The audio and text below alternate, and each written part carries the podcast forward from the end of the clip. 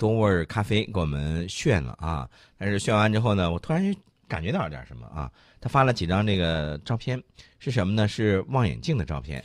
啊，天文望远镜型号应该是星特朗的七零四零零啊啊，这个望远镜呢属于入门级的。然后呢，这个看月亮啊，包括拍一些，比如说猎户座星云呐，这个还是可以做到，应该可以做到啊。认真去观测啊，土星也能观测到，是吗？啊，木星也可以。但是人家说了，八月十五之前买的望远镜，可惜。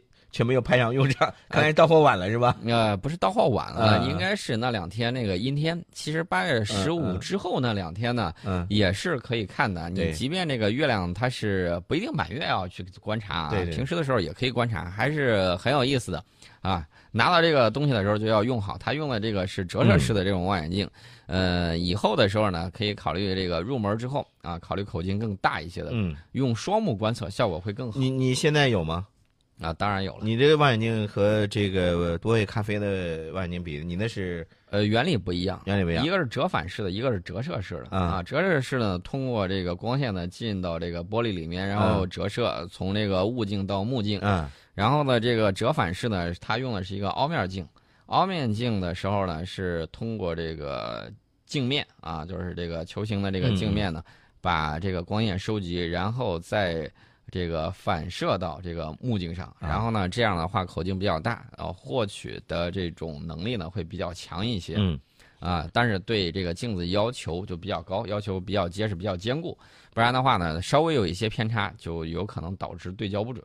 好的，宋老师，知道你有了这样一个很比比比比这个多维咖啡更好一点的这个望远镜之后啊，我就决定啊，下一次到时候就去你们家去看这个。星星看月亮了啊！去我家当然没有什么意思，你一定要去这个嵩山的高山草甸之上，嗯，然后在那儿露营。一方面你可以感受一下这个高山之上的这种感觉啊，另外一方面呢，你在这个没有光线污染的情况下观测这个天空呢，效果会更好。是的，好，这是咱们说的这个多尔咖啡呢，它的一个。这个这个给我们的炫啊啊！你是需要我帮助你去看吗？嗯，是这样，我其实是想自己去看的啊。其实呢，我告诉大家，呃，大家不要认为这个东西拿到之后你就可以实时的拿去观测，有些东西呢还是需要人帮忙给你我我就我就知道，你看宋老师有这个想法啊。我们好长时间没说印度了吧？啊，对啊，还是要说一下印度啊。印度自己打算做一个国产的 GPS 系统，嗯。雄心壮志，对，我很赞赏啊，挺好。而且人家打算做自己的国产的载人航天，我觉得也很好，也挺好。呃，然后人家说了，我这个是国产的，啊，呃，俄罗斯来帮个忙嘛。嗯嗯，我你就前半半半句我听着还挺好啊，自己国产的干嘛要让俄罗斯来帮忙呢？呃，那你不帮忙我弄不成啊。不是，那那你这就不，你这这这这叫合作完成嘛？哎，不不不，你就是来帮忙的，你帮忙国产的。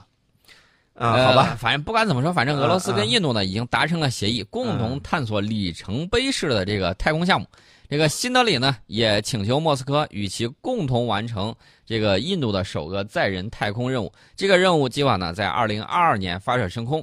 呃，当然了，你可以预计一下，如果二零二二年发射升空的时候，人印度会说：“你看我可厉害了，嗯，我自己就能够完成载人太空任务。”俄罗斯说：“那我呢？那不好意思，我国产的。”然后这个俄罗斯太空总署呢，这个透露啊，这份合作协议是在十月初啊那一周的周五签订的啊。协议内容涉及到一个载人太空项目和导航系统的合作研发。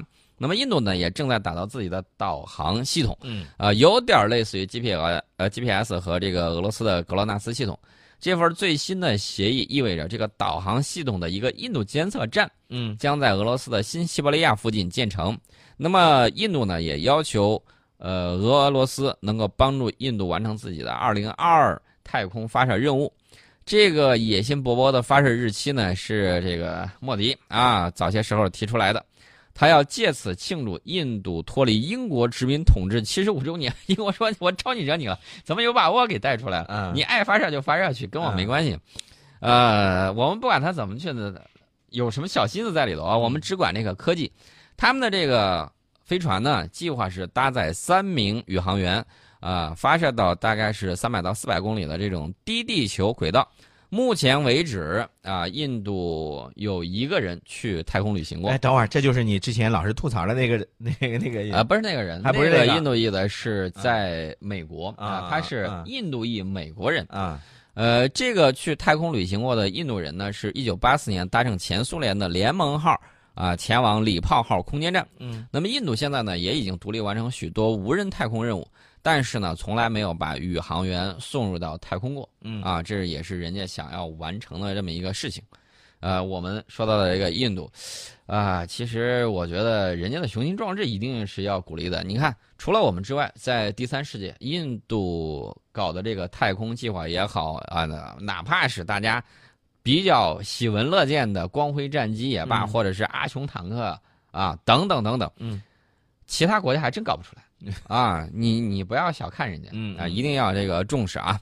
呃，我们说的这个印度，我们再说一点别的这个东西。这个东西呢，对我们是比较有帮助的。一个是前一段时间，中国研究人员领导的一个国际团队嗯说完成了这个迄今最大规模的中国人基因组的测序和分析啊，有助于揭示基因与生育的联系，以及了解中国的这个人口基因结构。这个厉害了，这是对于一些比如说遗传性的这个疾病呢，将来呢能够进行这个早期的干预和治疗，应该是能起到很好啊很好的这个作用啊。数据一定要注意安全和保密，我们要防止有些人呢，怎么说呢？他有一系列的这种想法，比如说把血液带出境外，然后呢进行基因测序等等。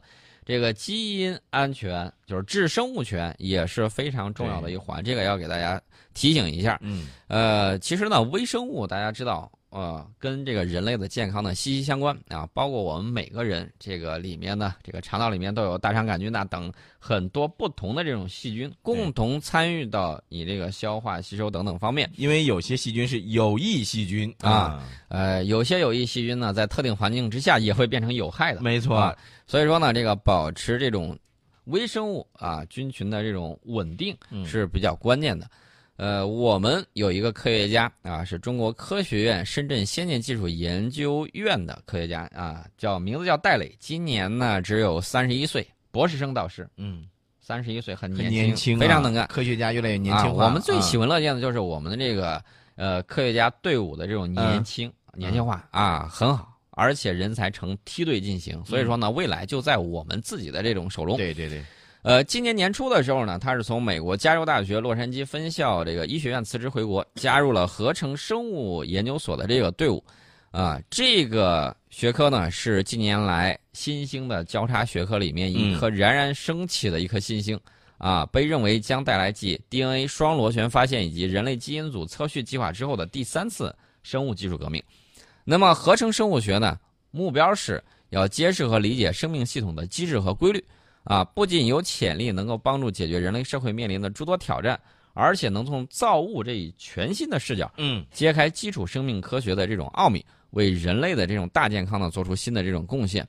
呃，他呢，这个人我要给大家讲一下，不是生物学出身，嗯嗯，物理学出身，物理学有物理学的背景，啊，而且是朝着跨界的合成生物学领域开疆拓土。所以你看啊，我们经常在小时候就说到那句话：“学好数理化，走遍天下的物化啊。这个物理、生物，包括一些化学、数学，这其实很多时候各个学科呢是有一些交叉和这个互联的啊。他们呢，因为更好的这个认识世界的这个规律，更多的这种科学的探索与发现，其实呢更接近于中国传统意义上的道啊，也就是这个呃规律的意思。呃，我们说它这个课题组主要在干什么？它这个课题组呢，是以高通量的实验技术、生物信息技术以及数理和统计模型为手段，嗯，在物微生物组和蛋白质进化方向展开研究。嗯，呃，最近这十年来，中国合成生物学发展是比较迅速的。嗯，呃，而且呢，这个科研投入也越来越多，这个嗯科研条件和产业环境呢，也是在逐渐变好。那么科研人员呢，就有了很多的这种便利条件。嗯，呃，这个他去深圳。一方面呢是看深圳先进技术研究院的这个研究方向，另外一方面呢看自己能否胜任这一工作，而且这个深圳年轻人很多啊，嗯这个创新活力是朝气蓬勃的，嗯，所以说呢他就毫不犹豫的留下了。那么合成生物研究所在这个合成生命体设计原理以及人工合成酵母染色体，还有人工改造细菌治疗肿瘤等方面都有一系列的这种突破。呃，而且呢，这也已经得到了深圳市发改委的这种批复立项。嗯啊，呃，最近这些年，深圳的生物医药产业每一年以年均百分之十五的增幅是在快速发展的。今年上半年，生物医药产业增加值这个增速达到了百分之二十三点八啊，居七大战略新兴产业之首。所以大家看到没有？未来有一个方向就是生物医药产业。呃，宋老师，我决定了啊，嗯这个今天回家以后，我把这个高中的生物课本再翻出来再看看啊，再学习学习。我觉得可以啊，这个温故而知新，啊啊，对，哎，你不鼓励鼓励我吗？呃，学而时习之，不亦乐乎。还还有吗？呃，还有什么？还有好好学习，天天向上啊！好吧，这个作为朋友，作为搭档，你也只能说到这儿了。最近吃螃蟹了吗？呃，吃了，啊，这个那那句话是怎么说来着？是什么八月蟹脚黄还是啊，对呀、秋风起，蟹儿肥哦，大概就是这个意思啊，。对。你知道这个螃蟹是什么动物吗？你你这话说的，这个它是进口的动物，哎，进进我嘴里头的这个动物啊叫 进口动物，这叫叫进进口动物，哎，好吧，好吧，这个也是比较牵强的啊。啊，呃，你的意思是说螃蟹是节节肢动物啊啊，节肢动物。你看，哎，你的意思是学名是吧？啊，对对对，那你这事儿问的是吧？啊，这个我没有想到啊，进口动物居然是进我的嘴里头的这个动物啊！哎哎，没有想到，那没没没毛病啊，有毛病吗？万万没想到。万万没想到。其实我告诉大家，这个虾蟹啊、蚊蝇、蜘蛛啊，这都是大家比较熟知的这种节肢动物。啊，这个节肢动物，给大家说啊，是节日的节，肢体的肢啊，可不是 不断胳膊断腿的那种节肢动物。没事，你把它啊腿儿掰了，吃大鳌的时候也可以叫节肢嘛。你看你这这这三句话两句话就离不开吃的。我知道你没有吃螃蟹，你就记恨着了啊。不是，这是倒打一耙，明明是他先说吃的，大家都可以做个证啊。来来来，接着说。我们说这个螃蟹啊，说这个蚊蝇，大家可能会想，这个节肢动物根儿在哪儿？它祖先是谁？哎对呀啊我最讨厌的就是蚊蝇啊。当当然了，它在谁这个不讨厌？啊、我这两天发现这个秋天蚊子啊，确实很厉害，而且啊而且咬的特别痒。哎呀，说明你是 O 型血。哎呀哦，我是 A 型的 A 型 A 型吗？啊啊，那那那他也一样喜欢血 A 型血。啊。大家就很纳闷，说这节肢动物祖先到底长什么样？目前学界没有定论。嗯但是呢，这个中德两国的学者呢，在最新一期的英国期刊科学报告上发表研究说，他们发现了寒武纪啊，寒武纪是距今大概五点四一到四点八五亿年之间啊，啊这段时间呢，发现叶足动物的一个新物种，就有助于进一步证明中国的华南地区极有可能是现代夜足动物和节肢动物起源的中心。嗯你问它从哪儿来的啊？极有可能是古代这个，我不知道古代有没有呃，当时那个云梦泽啊，啊就是在五点四亿亿亿年前的时候有没有云梦泽？呃，极有可能会在那个地方产生。呃，科学家呢，这个说新物种的这种发现呢，不单能够展示夜足动物演化的这种多样性，也进一步指明了夜足动物乃至节肢动物起源的中心嗯就在华南。所以你看看啊，这个我觉得科学研究呢，不断的在发现一些新的一些起源，我觉得这个呢，对于我们掌握一些新的知识是非常有好处啊的啊。大量的化石证据证明，这个华南地区澄江生物群种叶足动物的有一个新虫源，叫温饱温和步行虫啊，听起来这个好名字好长啊。名字很长，嗯，这个展现的是早期叶足动物表皮演化的两个极端啊，一个是滇虫演化成甲胄戎装啊啊，还而这个温和步行虫呢仍然是赤身裸体，啊，就跟蚯蚓似的啊。这表明呢，早期叶足动物形态的多样化比我们想象的还要丰富。嗯，嗯这个宋老师，你这个这一刻，你是不是突然又想到要，如果假如是你要是突然要回到这个寒武纪的那个年代的话，是吧？啊，你会不会成为一个这个生物学家？呃，不知道，我最起码到寒武纪的时候，啊，那应该是原始人的这个状态吧？我觉得先先学会野外生存再说。哎这两天我正在看好多这个荒岛求生嗯嗯嗯，你真准备呃那个啥啊？啊，这个荒岛生存，呃这个关键最最让人受不了的，你知道什么？啊一个人，他最后弄了一个篮球。画了一个啊一个足球，然后在那顶上抹了个人像出来，嗯嗯然后天天对着他说话，啊，不然的话太孤单太寂寞。这个我觉得哈，他这个回来以后需要这个找一个心理医生来好好的看一下了。嗯当然，所以这个，假如你的心理不够足以强大的话，我建议你还是不要去尝试啊啊，放心，五点几亿年前我也回不到去。啊！对对对，啊没错啊。呃，最近呢，这个新一期的美国科学杂志上有一个研究报告，说科研人员呢在距今五点五八亿年前生物的化石中找到了胆固醇分子，嗯从而确认这种生物就是地球上已知的最古老的动物之一。啊，这种这个椭圆形的生物，长度是一点四米，全身有肋骨状的结构。呃，命名呢叫迪金森尼亚椭圆形生物啊，这个属于呃埃迪卡拉生物群。这个生物呢，比五点四亿年前寒武纪大爆发中出现的大量动物还早了近两千万年。不是这个是怎么出现的呢？这这种这个是澳大利亚国立大学的一个团队在俄罗斯西北部白海附近这个偏僻的悬崖上发现了这块保存完整的化石啊。分析之后呢，发现组织里面还有胆固醇分子，而含有胆固醇是动物的特征之一。没错啊啊，这个大家都知道啊。这证明什么呢？就是当时的这个动物群啊比较大，而且很丰富，嗯嗯比之前估计的还要早。啊，此前有一个假说，假说就是你先提出来啊、有一系列证据，具体的还要看这个化石去证明。啊，之前的这个假说认为呢，节肢动物，就是我们刚才提到这个虾蟹啊、这个蚊蝇啊什么之类的，在五点四亿年前寒武纪突然出现啊。当然，也有研究者猜测说，节肢动物在寒武纪之前就应该已经开始缓慢进化，嗯嗯只是那个时期的化石难以保存，嗯才始终没有找到确切的证据。说到这个化石的时候，啊，我要给大家你又想到什么？非常有意思的事儿。嗯大家都知道奔驰车吧？啊，知道，啊，知道奔驰的那个越野特别厉害，那个嗯奔驰 G。嗯对，啊嗯知道，呃，奔驰 G 五百最近德国的这个公司呢，奔驰嗯公司出了一招啊，他把一辆奔驰 G 直接啊，弄到琥珀里头了，这个很有意思吧？嗯它大概有多么大？大家想象一下奔驰 G 的那个大小啊，啊奔驰 G 五百，呃，它通过几次啊，就是反复让这个呃，把这个车整个车嗯，掉在这个松脂里面，松脂里，对我们啊都知道那个是松脂，啊而且它掉进去之后，它它有牵引啊，嗯嗯。掉进去之后呢，它把它保成呃保持成一个什么样的状态呢？嗯。就是爬坡那个状态、嗯。啊，斜的四十五度角往上走，嗯，呃，整个做出来这个大琥珀大概有我们这一间房这么大。啊，我啊一间房这么，大，然后呢是一个长方体嗯，啊放在哪儿，然后呢这个 这辆奔驰车就在这个琥珀里面，宋老师，我有一些疑问呐，希啊。望您能给我解释解释哈。其一，他说了这么大的一个琥珀出现了，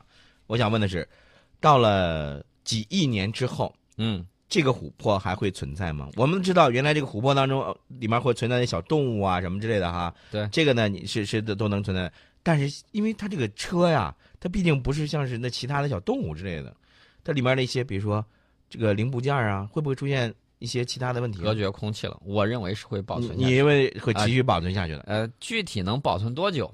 它要是经历战火的时候，那就不好说了。比如说一门一炸弹正好炸下来，然后它就完蛋了。对对，啊，嗯只要是正常保存，我觉得应该会持续时间会比较长啊。这个大家可以去上那个汽车之家去搜一下，很有意思的。宋老师，其实我给你提个建议哈，嗯通过这个事我触发了我的一个灵感哈。你回家以后啊，你就不要再买你的那个天文望远镜再去观测了，你知道吗？嗯，你也给它找个那个就是那个松脂，天天给它浸泡下去，然后给它弄了以后也做成一个大琥珀出来。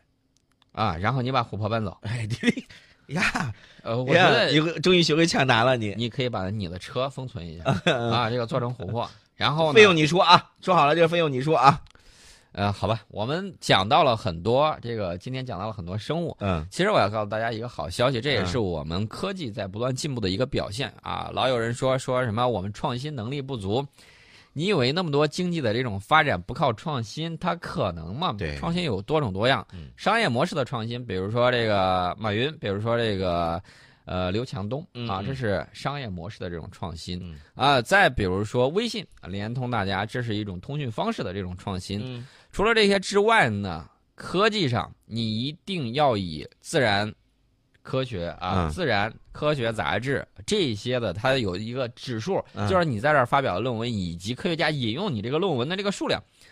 呃，根据最新发布的英国《自然》增刊《自然指数二零一八上升之星》这个统计啊，中国表现优异，全国全球一百家指数表现上升最快的机构之中，有五十一家来自中国。啊，本期的增刊呢，展示了过去三年来全球高质量科研产出增长最显著的国家和机构，所采用的衡量工具呢是追踪全球八千多家科研机构产出情况的自然指数。嗯大家如果不太理解这个自然指数的时候，你到这个呃袁兰峰，就是中科院那个呃不是中科院是中科大嗯。那个化学博士，他写的这个中国以多快的速度在追赶世呃这个世界科技的这个领先水平，大家可以去看一下那篇文章，他就会给给你详细讲这个自然指数怎么来，怎么去衡量，然后怎么啊、具有科学性。那么在全球十强里面，中国机构的主导地位是在增强，除了第七名的这个印度理工学院之外，嗯其余九家机构来自中国啊，中国科学院大学、清华大学、上海交通大学、南方科技大学、武汉大学、中国科学技术大学、南京大学、华南理工大学、东南大学。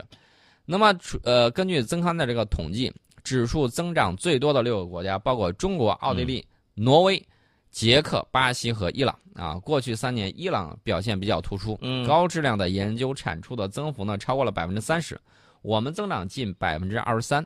目前呢，中国科研产出已经接近全球领先者美国的一半啊！要既要看到差距，也要正视我们自己的进步。没错啊，这个在这个榜单之上，呃，美国也有很多机构起步基数就比较高，嗯但是也有二十家上榜啊。德国和英国分别有四家和两家机构入围啊啊！大家这是我们的科技发展的这样一个动力啊。